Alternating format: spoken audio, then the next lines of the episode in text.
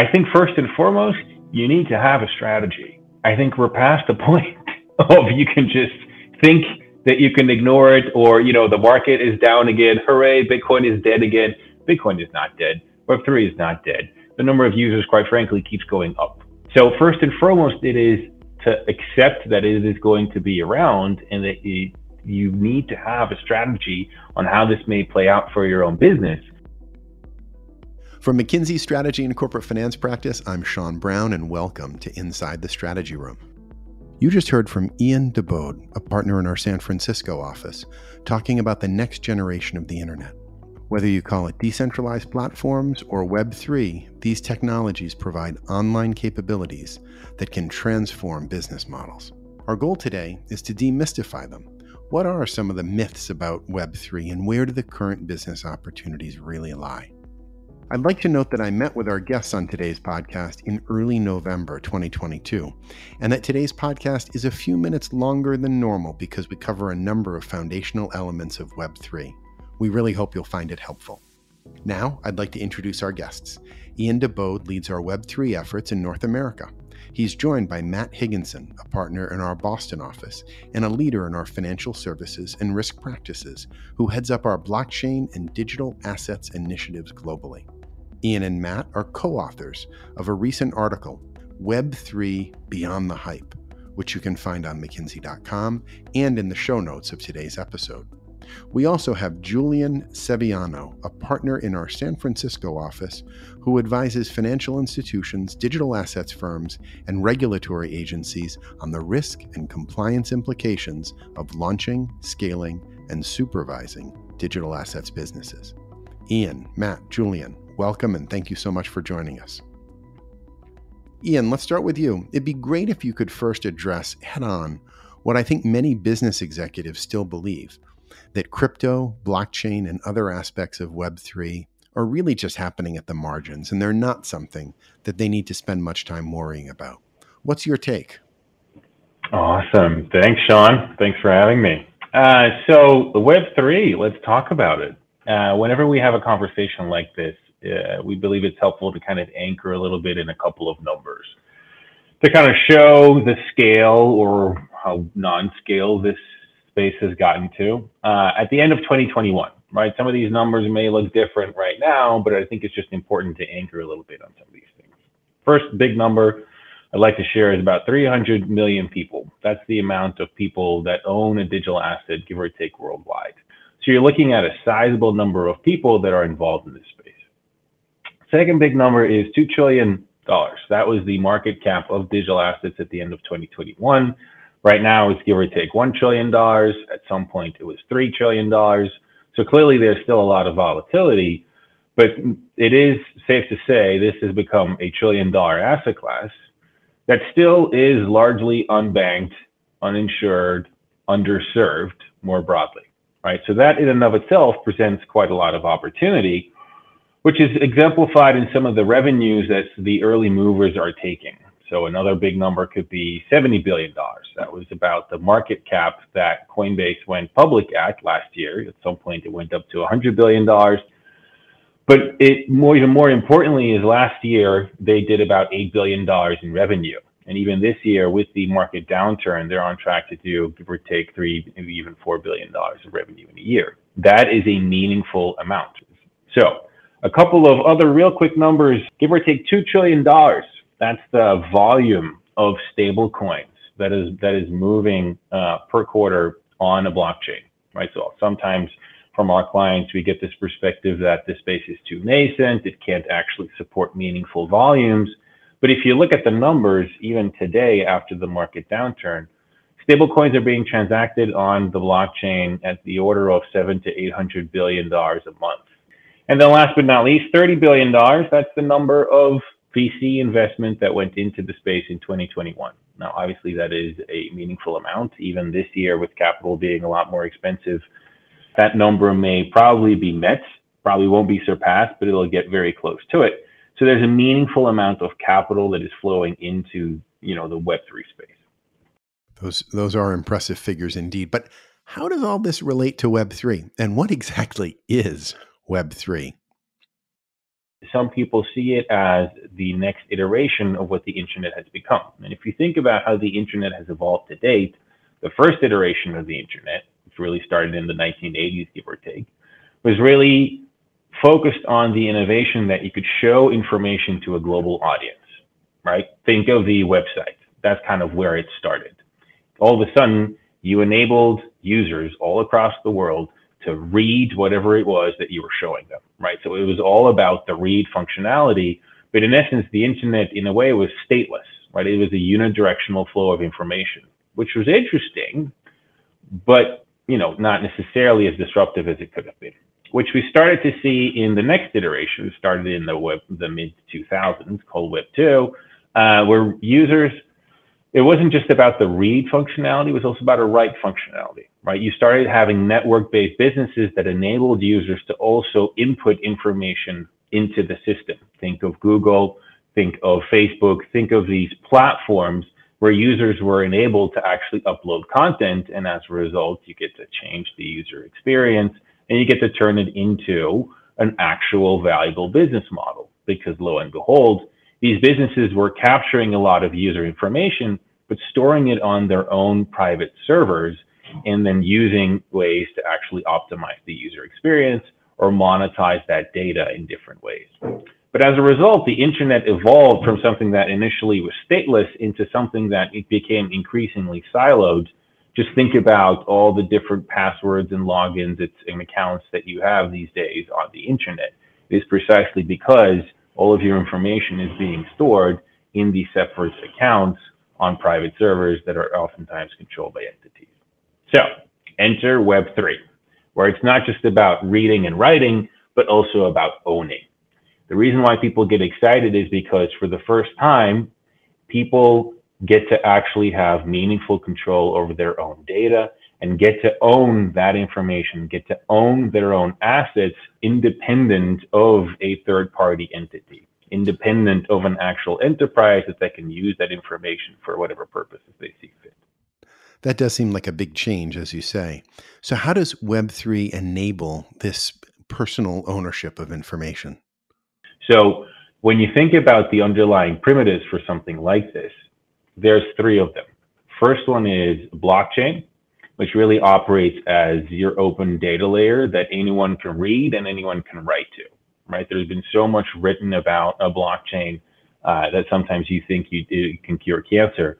But the reality is, it's just an open database, right? That is structured in a very interesting way. It, you know, it is hosted in tens of thousands of different locations, but it is always synchronized.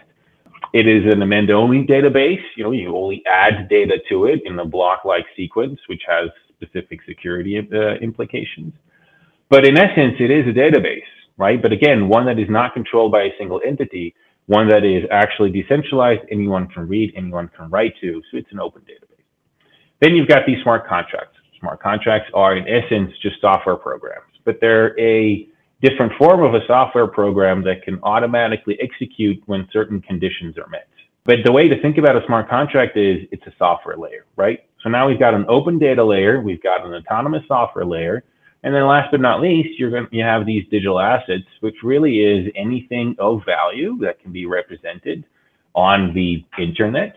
But the ledger of record in this case is the blockchain. And because it lives on the blockchain, it can actually engage with these smart contracts, engage with these software programs, and as a result become programmable. So all of a sudden, these assets can be put to productive use, generate yields. So interestingly enough, if you have these three primitives, you can start to build a lot of different applications on it, right? We've seen applications in financial services called DeFi. We've seen increasingly social media platforms try to innovate on this tech stack, gaming, lots of arts and media use cases popping up. And interestingly enough, they're all built on the same tech stack, right? This is, again, a very different implementation than what exists today, where your financial services may be using one tech system, the social media platform is built on an entirely different tech stack. For the first time, all of these different applications can actually use the same tech stack, and as a result, become interoperable one, with one another. So these experiences in and of itself are seamlessly connected, which is why sometimes people link Web3 with the concept of the metaverse. Let me jump in with a few clarifications for those of us who are less tech savvy than our guest today. First off, uh, Ian mentioned primitives, and that's actually a term for segments of code that you can use to build bigger and more sophisticated applications. The metaverse is the concept of a unified virtual world where people can interact with each other and which some people think will become the next version of the internet. And um, earlier, Ian mentioned stable coins. These are digital currencies that peg their value to external references or assets, things like the US dollar or a specific commodity. Hopefully, I got all of that right, Ian. Anyway, back to the main thread. You mentioned that blockchain is an open database. If it's open, how is the data in that database actually secured? Yeah, oh, 100%. So the security of the blockchain, I mean, that's in and of itself a big question. I think the two pieces that I would highlight is number one, the, the data itself that is being stored on a blockchain is incredibly secure. Why? Because it is being stored at this point in tens of thousands of different locations, right? So if you want to make any edit, well, you know, you're going to have to do that in all of these various locations, right? That in and of itself provides some robustness to it. The second one that I highlight is the, in terms of actually getting a transaction added to it, how does that actually work? right? Because if you don't trust that system, if you don't trust the security of that, then it becomes very easy to commit fraud. That is called kind of the consensus mechanism through which a particular transaction is agreed upon and said to be valid. There's two big systems right now. I mean, there's more, but to simplify, you've got proof of work and proof of stake. I won't get into the, too much of the specifics, but the bottom line is that in order for a transaction to get added to the blockchain, people need to put up actual resources and put skin in the game. As a result, if they try to commit fraud, they lose that. In the case of proof of work, what the skin in the game that you put in is the actual equipment that you have to buy to do a lot of computations to get something added. In the case of proof of stake, the thing that you're putting you know, the skin in the game is your capital. And if you get caught trying to commit fraud, you kind of lose that capital. So that is kind of from a security perspective, the two pieces that I would highlight. Seamless to say is both the Bitcoin blockchain as well as the Ethereum blockchain. Those are the two biggest ones. There's a lot smaller ones that I wouldn't necessarily trust as much, but the bigger ones have been up and running, and by and large, uh, the the level of security breaches that we've seen is none. Ian, maybe I can add to that, which is when we think about how you actually own or have ownership of assets on the blockchain, what you're really owning are the cryptographic keys that secure your access to it. And when people hear about hacking of the blockchain or theft or losses, what we're actually talking about is theft of those keys rather than fundamentally breaking Correct. the security, the integrity of the blockchain. And it's almost like stealing your password to your online banking account. And so it is security of those that continues to be a, a challenge of human nature. How do you store those, as opposed to the underlying technology, which you know has broadly remained uh, with full integrity over more than ten years. Thank you, Matt and Ian. Well, let me make another quick public service announcement here. Bitcoin, I think almost everybody will have heard of. Ethereum is another digital currency platform, and the currency it trades is called Ether. So I wonder, Ian, has blockchain already gone through different phases of evolution the way the internet has? Yeah. Uh, the it's a great question. So again, it really depends on the blockchain that you look at. Bitcoin has been around by now for like what 13, 12, 13 years coming up on. Um, Ethereum, I believe, started in 2014, 15, if I'm not mistaken. So that's been about seven years.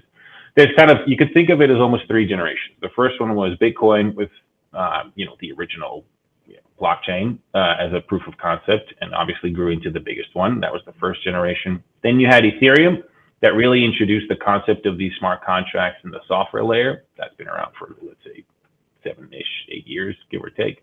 And now you're starting to have a lot of sometimes they call them Ethereum killers that really try to innovate on the concepts that Ethereum brought with you know these smart contracts, etc., but really try to improve further on the scalability of these chains, the user experience, the amount of computation that you can actually process.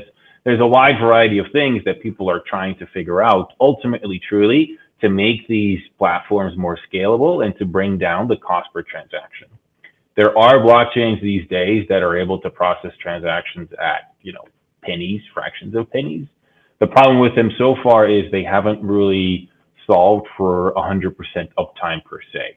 So it is very, it's still early in the space, I would say. But that is why I wanted to highlight that $30 billion of VC money because the amount of investment that is going into the space is quite frankly astounding. Indeed, that is a large amount of money, Ian. Why don't we turn to what executives really want to know about now, which is how can I use these digital tools and assets to give me a strategic advantage in my business? Matt, what, what kind of guidance are you giving your clients on this? Perfect. Well, thank you. I think you can look at examples like tracking the provenance and the authenticity of high value items, things like diamonds and high fashion items, uh, as a potential improvement on existing technologies and therefore an opportunity to, to monetize this technology. I think if we look at things like facilitating instant settlement of B2B transactions, the instant value transfer, certainly that some of the more innovative payment companies and some of the emerging fintech and, and fintech like uh, small banks are offering to improve the efficiency of, of transactions. We could even look at things like tokenizing digital content the creation of music or art as digital tokens or even virtual wear in the metaverse. These are all applications where using block, blockchain technology as a single source of truth enables the creation of digital content that then has monetary value. I think if we look at some of the opportunities on the uh, decreased cost side, we see, look at things like how do you improve the visibility across supply chains? How do you improve the flow of funds in supply chain finance as an application of this technology that is starting to provide some incremental improvements on traditional, rather analog techno- technologies in that space. And then finally, how do we reduce the complexity of financial si- services and really do things like consumer lending in a more efficient and cost efficient, and therefore a better priced way that's of benefit to consumers? And is this where we're seeing that massive amount of uh, VC investment in innovation really focusing on today, on bringing business applications for this technology to the market? I would argue that actually, if we go ahead, we see more innovation in the digital assets themselves. We have the native tokens, and Ian mentioned some of the uh, blockchains that have been around for the longest time, things like Bitcoin and Ethereum, the native tokens here of Bitcoin and Ether, or essentially tokens that were originally envisaged to reward those providing the infrastructure, those offering node services to verify and confirm transactions. Over time, as that network has grown in its utility, its function, its functional value, then those tokens have taken on value themselves. So the Ether token for the Ethereum blockchain Uh, has a value in the marketplace because it is supporting a number of applications and people see the growth of that ecosystem and want to invest in the underlying technology. Another category of, of digital assets would be the stable coins and central bank digital currencies, essentially tokenizing cash. In the case of central bank digital currencies, it's the central bank issuing and tokenizing cash. In the case of stable coins, it's often a private entity which is creating a, a tokenized version of cash. On, on one instance of that, it could be fully reserved. So taking a real dollar, putting in in a reserve account, and issuing a tokenized version of that to improve the, the liquidity and the ease of, of transactions. And then there are other versions which are less fully reserved. All of them with the intention of improving the flow of value around the world. And Ian mentioned about, you know, sometimes upwards of a $100 billion in 24 hours of these tokenized forms of cash moving around the world on blockchain. A third category would be the governance tokens. Essentially, these are tokens that provide some degree of decision rights in determining the strategy of a decentralized organization. If we look at some examples of decentralized lending, I can own a token for that platform, and that gives me voting rights in determining the direction of strategy of future products. It might be the future pricing of a lending product. It might be the liquidity requirements, the, the collateral requirements for a particular lending product. by owning a governance token, one token generally relates to one vote in making a vote on the future direction of that of that organization. The remaining uh, versions of tokens are really tokenizing everything else. That could be tokenizing digital content. I mentioned already about you, know, you could create music and art as digital tokens and transact those. You can also tokenize real physical assets, things like um, real estate, commercial real estate. You could tokenize carbon credits. You could tokenize ideas, intellectual property. All of these enabling the creation of something which is uh, um, uh, essentially a, a, commodity that people can own and transact. It also allows you to uh, fractionalize that and enable greater uh, velocity and simplicity in trading, and ultimately greater liquidity investing in these particular assets. Thanks, Matt. So, what is it exactly that you tokenize? Is it the proof of ownership? Obviously, you can't tokenize a physical thing. So, what are the legal implications for assets that have been tokenized? For example, if you buy a property, uh, you know, like a, a, physical piece of real estate, your ownership is actually registered in a, in a public book, in a you know, at a court and public records. Does that change with the use of tokens? Correct. And and Sean, what that question touches on as well is ultimately what do you need to believe or what needs to be in place for this truly to, to scale. And the reality is if you're going to tokenize real estate, you are tokenizing the the title, the ownership, and potentially fractionalizing that. Now, where we see real benefit there is that by fractionalizing, you're opening up the markets to investors who might not be able to you know, purchase a whole office building, but I can purchase a fraction of it and invest in that enterprise. At the same time, we know that without the legal framework in place that entitles the token holder to legally have a claim on that title, there's a little bit of a break between the physical world and the digital world. And frankly, that's a space that's evolving. And there are jurisdictions around the world that are trying to cement that ownership, the legal ownership, by holding the, the token that represents that asset. Yeah. One real quick uh, thought on that too, maybe um, I think the best example, quite frankly, of a tokenized real world asset at this point is cash, as it exists in a stablecoin, right? So the, the way it happens is you put a bunch of cash or short-term treasuries in a bank account or big custodian. The value that's represented there, you just put it on a blockchain in the form of a stablecoin.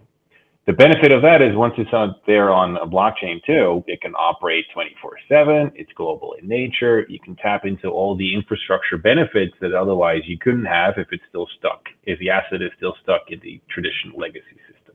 That's another way to think about tokenization of real world assets. Hmm. Thanks, Ian. What, what are some of the most disruptive applications that you've seen coming? In your article, you talk about the decentralized business model for deposits and loans. So maybe we could start there. Matt?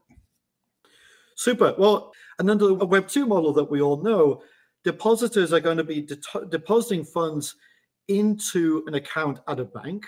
And that bank is keeping track of those deposits using a private ledger and ultimately is determining the, the, the private record of all of the deposits and loans to borrowers. The decisioning about things like the rates for those loans and the overall governance stays and, and sits with the management of the financial institution, with the corporation, and with the shareholders. And it is to those that ultimately the revenues will flow from things like the interest payments paid by the borrower. This is a model we're all pretty familiar with, and frankly, one that's been around for a very long period of time. In the Web3 version of this, what is different is that we are not entrusting all this to a private ledger held by a private entity, a private enterprise with its own corporate governance body. Instead, in Web3, the depositors actually deposit their funds into a smart contract, which sits as a token on a blockchain. And ultimately, borrowers also borrow funds from that smart contract. In fact, they may deposit collateral for their loan, but then borrow from that smart contract. And the administration of that is done through the smart contract itself, not through some sort of human intervention. In addition, when we look at the governance, we actually have a governance through a distributed autonomous organization. The strategy for that lending is actually being decided by those token holders, the governance token holders. And they can set things like the collateral requirements for the loan, or even potentially the, the direction of some of the funding, the interest rates, and the like. And it's interesting with the pricing of these loans, there's a component which is going to be priced according to the abundance of funds. And often many of these smart contracts are designed so that the more abundant, the cheaper the borrowing, the more scarce the assets, the more expensive that the borrowing becomes. And there can be a component that actually also takes a small additional fee that, for instance, gets put into a fund to cover insurance in case of failure of the smart contract. But in all of those examples, we do not have the same central entity doing the administration that we have in the traditional Web 2 world. And the excitement here, truly disruption, is that could we set these up in a broadly autonomous way that means that we're providing more flexibility, more choice, more ownership by the participants, and potentially also better pricing cheaper products because we're eliminating a lot of the core manual administration. Now, what it doesn't do is exclude the need to have core risk functions. And so we'd say that both of these still need some kind of risk oversight, particularly if we're getting into the world of uncollateralized lending. So you mentioned private ledgers. How private is the information as to who holds what in the decentralized model? If this is all on a giant blockchain, one of the advantages of having your money at a bank, aside from government deposit insurance is that you know what the balance is, but it's not publicly known. So, how does that work on blockchain? Yeah. Well, one of the things that people find is a little bit kind of enigmatic about this technology is we talk about public permissionless blockchains that are extremely secure. What that means is the blockchain itself is a public entity effectively, and we could set up a node to be able to hold a complete copy of that blockchain. But unless you know where to look, the specific address of where to look, you actually can't see things. And equally, certainly without the private key, you can't administer any changes, you can't initiate a transaction. So if you know where to look and you're provided the address, actually the information is very public. At the same time, without that, you can make that keep that very private. And one could argue that to the future, we probably need mechanisms to enable true privacy whilst retaining the utility of this kind of public database to administer these sort of lending products. Yeah. You know, another question that this raises is how's the blockchain actually maintained? I think Ian uh, earlier had talked about how folks are compensated for maintaining the security of the blockchain. Is that typical with cryptocurrency? Are there any other ways that the folks who maintain the security and integrity of the blockchain compensated besides that? Yeah, I mean, the historical model of this has been it took electricity to run the servers, run the nodes, and for that, people got compensated through what you're calling the cryptocurrency we call sort of the native token. And that has been historically the mechanism for doing it. I think there are models where you say instead of being compensated by a native token that has monetary value, there may be private instances of this or closed networks where actually the reward for maintaining it is access to the data. And you could almost imagine a system, a closed loop system, I know, for instance, for health records that can, conforms to HIPAA regulations, but actually the participants are the healthcare providers who then will be able to use that data to provide better healthcare. That's a theoretical model, but historically we've largely been you know, focused on the native token as a mechanism for reward. Yeah. Yeah. But I really like that question, Sean, because we get asked that quite a lot is like, why do I need ETH? Like, why does it even exist? Right. Um, and I think th- the point really to make is it rewards the miners to actually uphold the blockchain.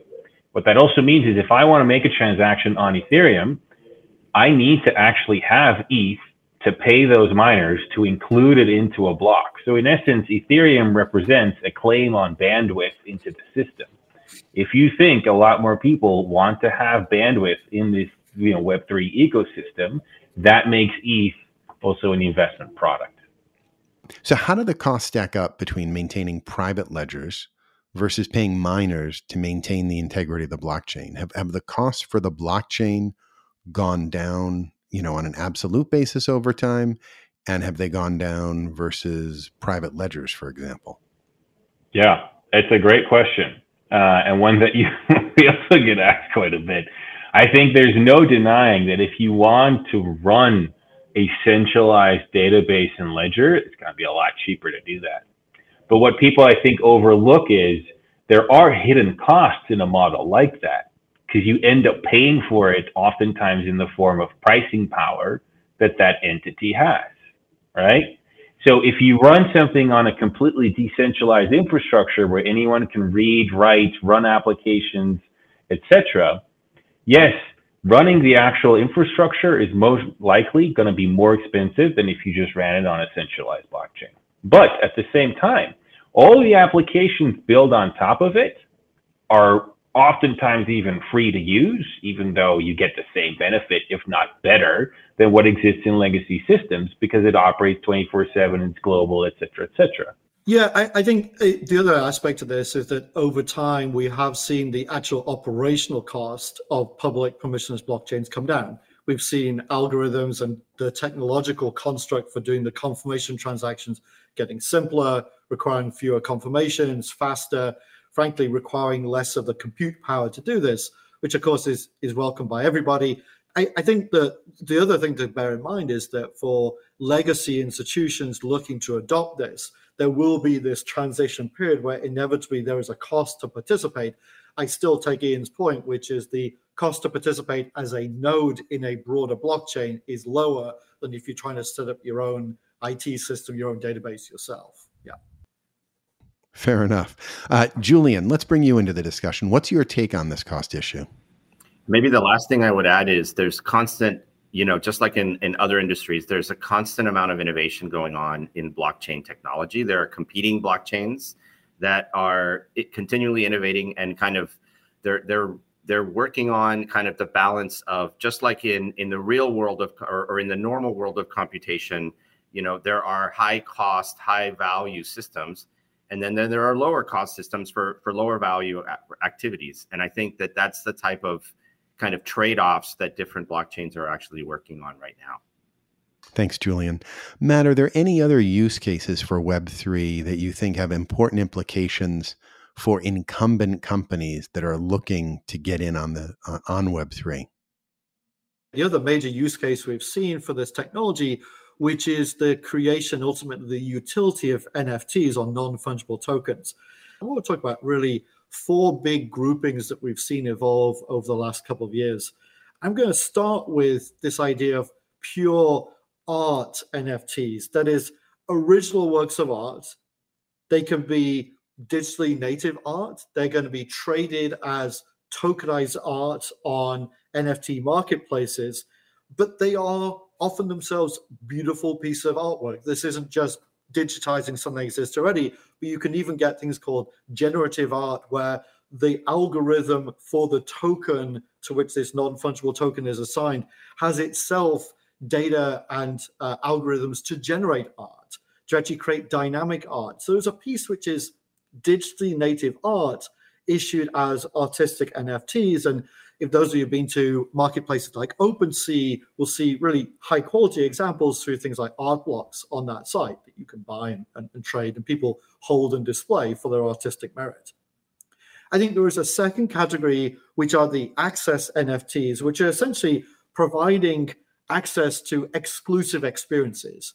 If I hold the token, I hold the digital ticket to exclusive communities.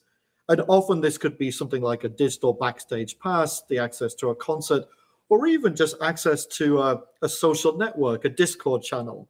Uh, one of the favorites here is uh, Steve Aoki, who's a musician and artist, has his own Discord channel. To access him and his followers, you need a piece of his work as an NFT, as your entry ticket. And so, this idea of getting closer to the artists through providing uh, access NFTs. That's really fascinating. Um, are there any other applications you're seeing for NFTs? The third application we've seen has been the evolution of identity. NFT is identity, particularly things like avatars. And this is the classic example of like a, a Bored Ape yacht club where you can use that NFT as your identifier across a number of different platforms and venues. And ultimately, you could use it in your, in your Facebook or whatever the social media platform as your individual identity. And frankly, that gains value once we have this virality, this idea that this is the thing to be seen as or seen in. And this becomes my digital identity going forwards. And we're seeing a lot of that evolving through social networks. And then finally, the piece around functional NFTs. And this really is how do we start to digitize broader content and then provide access to that digital content across a number of interoperable different venues? It's just sort of as we see the Web3 ecosystem grow, can you put these assets into a wallet, these NFTs, and sort of carry them between different sites? Or can they have inherent value in a venue? Examples here would be things like virtual wearables, and I can carry them with me between different venues. And this really is, in some ways, our thought about the future of this form of NFT is that how do you begin to create real value that people want to own and be able to carry with them in this interoperable ecosystem. Some of the benefits we see with NFTs, things like perpetual royalties, you can you can code royalties. So every time an NFT is sold, some of the revenues flow back to the original creator. I've talked about direct access. You can get direct access to your customer if they hold NFTs in a wallet. You know how to get to their wallet. And also this idea of just having portability between different uh, digital venues, and we are likely to see that really continue to, to flourish. Thanks, Matt. Um, this all sounds really impressive, but there must be some pitfalls that those new to these technologies need to look out for also. I know, Julian, that this is an area you cover in your work with financial institutions on, on such topics as like money laundering exposure. What kinds of risks should businesses really be focusing on here as they as they as they wade into Web three? Thank you. Yes, a few of them we've already we've touched on with some of the questions. But you know, whenever but whenever you talk about cryptocurrencies, everybody talks about AML and sanctions risk. And yes, it is true that the technology allows for obfuscation of identities and allows the transfer of value for illicit activities. We have seen that over the last decade that you know Bitcoin and other cryptocurrencies have been used for illicit activities. They've also been used for sanctions evasion. But what's interesting to see is that cash is still very much king. You know, by some estimates coming from the FBI and from the U.S. Treasury and from Europol, uh, the the use of cash for money laundering still exceeds cryptocurrencies by a factor of anywhere between 100 and 800 times. And why is that? It's because uh, cryptocurrency is actually also quite transparent, and the tools that are being built and developed to detect and monitor uh, you know bad actors and illicit activity on different blockchains are ever evolving. Market manipulation is another example. This is still a very early market, so there are still unfortunately a lot of uh, insider trading, front running that you see in some of these areas. Uh, in some geographies, there's light regulation or no regulation, and so these activities just continue to uh, they, they continue to happen. Um, unfortunately, Again, there are tools that are being developed to police some of these activities uh, so that you know legitimate institutions that want to support uh, digital assets activities can do so in a way that they feel that they're meeting their their compliance obligations and and and minimizing the risk of illicit activity act, happening on their platform. Smart contract risk. So uh, Ian and Matt both talked about how we can leverage smart contracts to build really interesting applications on the blockchain when you think about a smart contract, you really want to think about how you how you write software in uh, in the normal world or in the non-crypto world. Uh, and the challenge with smart contracts right now, while they have, I would say, amazing and fascinating use cases and almost unlimited potential utility, is that there aren't a lot of standards on how to write smart contracts and how to manage the full life cycle of them. There's also not that many tools out there yet to actually scan the codes code for smart contract and to basically be able to audit them. There's more, there's a constant development happening happening in this space, but still very much a challenge. So still a lot of illicit actors in the space. You would expect that in in, in early stage in, in early stage industry. unfortunately, there's still a lot of people out there that are taking advantage of that. Key management and wallet management, I won't get into details because we did talk a little bit about security and we talked about how private keys are basically stored. But I will emphasize the point that we made earlier that these keys are not stolen, quote unquote, from the blockchain. Private keys are usually stolen from some form of storage. And usually they're stolen when those private keys are held in what's called a warm or hot environment, which means that wherever these assets are stored, they're connected to the internet. So the C, the, this, this, this, it, it's just like hacking passwords. You're basically hacking something else. Uh, the vast majority of digital assets are actually held in cold storage, which means they're held in, in environments that are not networked or connected to the internet. So they would have to physically find a, a, a device and actually use a memory stick to take to take the information out of it. So there's a lot of security there. Still, you know, we're ta- we're talking about about three this year, three billion dollars so far in losses, three point two billion dollars last year. The good news is we're getting really good at recovering a lot of this stuff. The FBI recently announced a three and a half billion dollar seizure uh, of a current fraud, and year to date, they have recovered over seven billion dollars in stolen assets. Wow, um, Julian, a, a quick question on the keys. How does someone actually hold a key that lets them access assets associated with the tokens? Is this a little like a password that you write down? Is it on a USB stick? And what's the best way to keep it secure? It's a, it's a really great question. So a key is just a series of alphanumeric numbers. So a key could be on a piece of paper.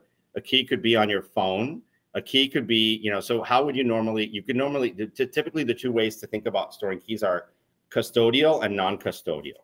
Custodial meaning that you someone is holding those private keys for you. So uh, one of the large exchanges will you know, that you that that we know of could be you could buy bitcoin through that that exchange and they will store and hold that private key for you right? Or you could decide to uh, withdraw that and hold it on your phone you, there, you can actually have a wallet that you can actually have on your phone, and you can on your phone or your computer. You could even hold it on a piece of paper. So there are different ways of doing that and holding private keys. Um, and really, as I mentioned, most of the institutional institutions are using very large, in you know, secure custodians, and they're storing the vast majority of their private of their of their private keys in cold storage. They will hold a small percentage of those keys if they need to transact in some sort of a warm or hot environment because it takes a little time it takes time to re-network that computer literally and extract that private key and move it into a warm or hot environment so that it can be traded this is sounding pretty esoteric. I'm, I'm thinking about an environment like the uh, the one in one of the Mission Impossible movies where Tom Cruise had to swim underwater to try and upload data from a USB stick to change a uh, you know a security key.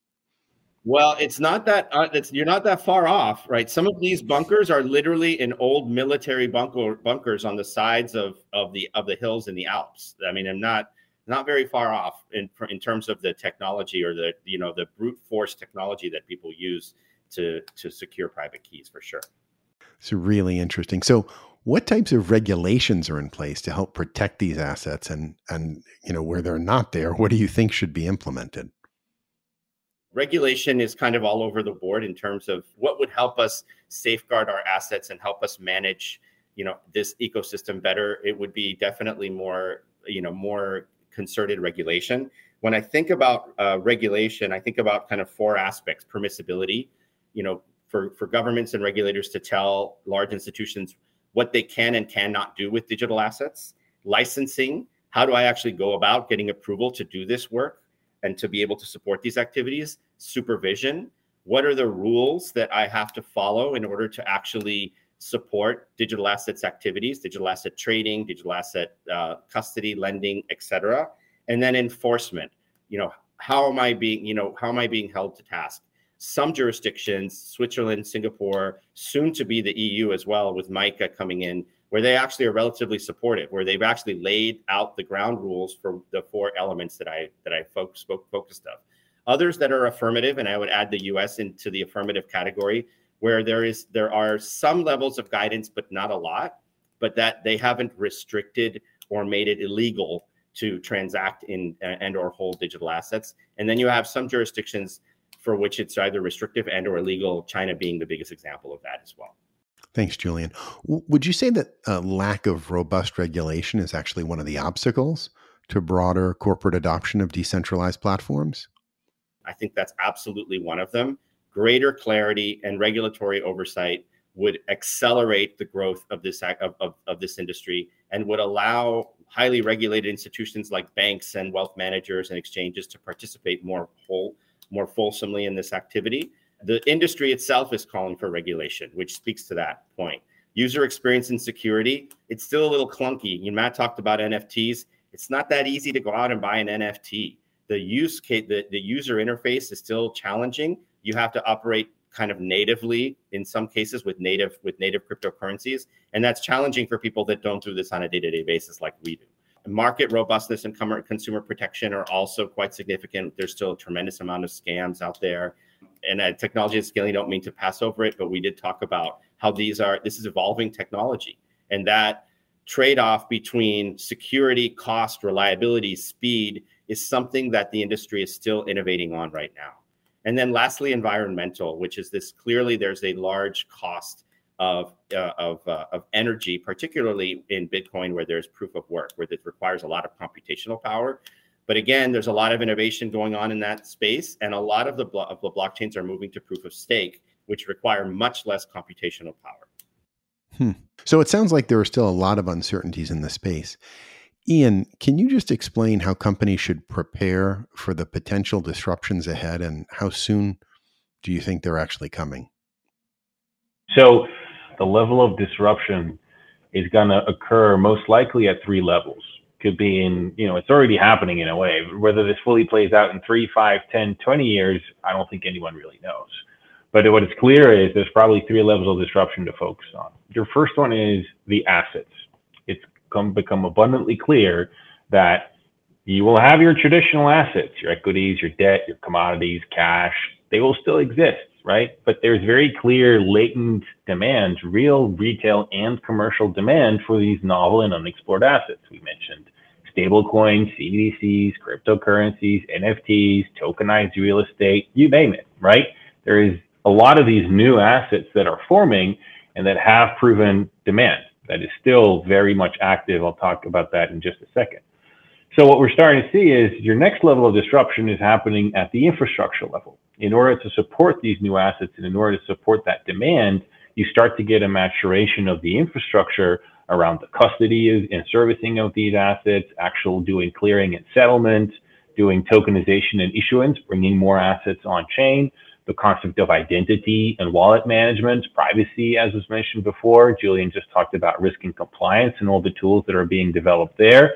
And even bigger than that, just the middleware and dev tooling. There's an entire ecosystem of developers that needs to learn how to code, how to build these things, how to operate on this infrastructure. So you have very clear large investment going into this infrastructure once the infrastructure is supporting these digital assets, the types of services, this is your third layer of disruption, that can be built on it will increase, will, will, will increase, right? We've already talked about the types of uh, innovations around marketplaces, the payment networks, bar, uh, banking, margin lending, but there's a lot of ecosystems out there around gaming, social media that are all starting to develop on a Web3 technology, right? So increasingly, you're going to have for all of these various use cases and services, a Web 2 traditional equivalent as well as a Web 3 new ecosystem. And depending on the type of consumer protection, the settlement speed, does it operate 24 7, the costs, you may opt for one or the other. It's not going to be, you know, both will coexist. And a lot of the opportunity is in actually figuring out how to be the bridge between those two. Once you have a lot uh, more Web3 services, the types of assets that you can think of will increasingly will multiply, and this kind of creates a feedback loop uh, that keeps going in and of itself. Clearly, the eventual disruption will be considerable. But what about now or in the near future? How many people are actually involved in these ecosystems today? There is already significant penetration of digital assets you know, across UK, US, India, etc., particularly in emerging markets. Just want to highlight that number of in India, where you're looking at at least 30, 13% there. If you then even gauge on for those people that do not own digital assets yet, but are very interested, likely or very likely to engage in digital assets in the next 12 months, those numbers easily get to 30% or more, right? So just again, to hammer home the point, there is a meaningful portion of the population that is very interested in digital assets. They often see it as a diversification investment, uh, potentially even for savings uh, quite frankly, just a, a fun new use case in NFTs. There is a meaningful portion of the population that will increasingly adopt these digital assets, and that is leading to an incorporation of infrastructure and services. You're tempting me to, you know, get an NFT myself. But in the meantime, I have one more question to ask before we close out our podcast. What should business executives be doing? What are some of the early steps that you're seeing, especially large incumbent companies take to participate now in Web3 and to incorporate Web3 into their long term business strategies? I think first and foremost, you need to have a strategy. I think we're past the point of you can just think that you can ignore it or, you know, the market is down again. Hooray, Bitcoin is dead again. Bitcoin is not dead. Web3 is not dead. The number of users, quite frankly, keeps going up. So first and foremost, it is to accept that it is going to be around and that you, you need to have a strategy on how this may play out for your own business. And in order for you to actually develop that, I think a lot of it starts with internal education, uh, internal and external education. I mean, just educate yourself, educate your management, educate your board on it so that you fully understand what this stuff is and what it isn't to then really start to um, align and identify on how truly is this going to impact my business and start experimenting with it, right? I think if you're in financial services right now, you're past the point of just a simple proof of concept, right? There's meaningful investment being made. If you are not in financial services, if you're more into like gaming, social media, you may have a little bit more time, but not that much. Like there's again meaningful investment going into this space, but the infrastructure for some of these use cases is slightly less developed. So there you may take a little bit more of an experimentation approach. But again, the bottom line is you need to have a strategy. You need to figure out how you're going to play in this space. Ian, I, I might add a couple of things. That one is there's clearly a need to clarify the risk appetite of your business to participate. Right, we've highlighted some of the challenges, and actually making that a strategic decision is important. I think the other thing is that understanding the voice of the customer here is going to be critical. We've seen lots of examples of some builders, and they will come that have failed but if you really understand your demographics of your customer, you can design products and services that appeal, whether it's things like direct trading, whether it's very simple uh, closed loop payment networks, it could be NFTs, something else. Figuring out really where that latent demand is and tapping into it, that's where we see the growth going forwards. It's from that crypto curious latent demand and expanding into the mainstream. Uh, Matt, Ian, thank you. Julian, you get the last word. Thank you. Yeah. So maybe three quick things. I would think about it in three different ways. Think about how this technology can actually provide new revenue sources or enhance your ability to grow your business, right? Uh, number one, think about how the technology can actually create more efficiency within your organization. How can it actually help you with customer acquisition? How can it help you managing your inventory, et cetera? That's number two. And then number three, think about yourself as a supplier to the industry and is there a way for you to be able to contribute and to grow your business to be an interesting supplier to this growing industry itself? Awesome. Ian, Matt, Julian, this has been a fantastic and very informative conversation. And thank you to all our listeners for joining us today. We really hope you enjoyed the conversation. If you'd like to share feedback or an idea for a future podcast, just email us at inside the strategy room at mckinsey.com or share your ratings and reviews on your favorite podcast player. Thank you to all of our listeners who've already reached out and rated and reviewed our podcast. We really appreciate all of your comments and feedback. Please do keep them coming.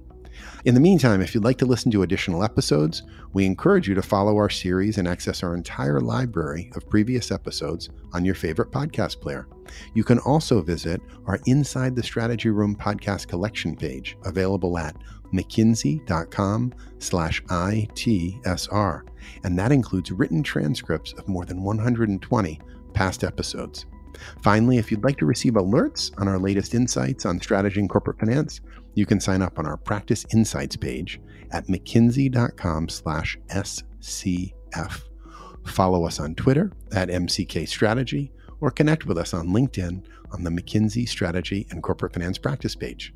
Thanks again for listening. We look forward to having you join us again next week inside the Strategy Room.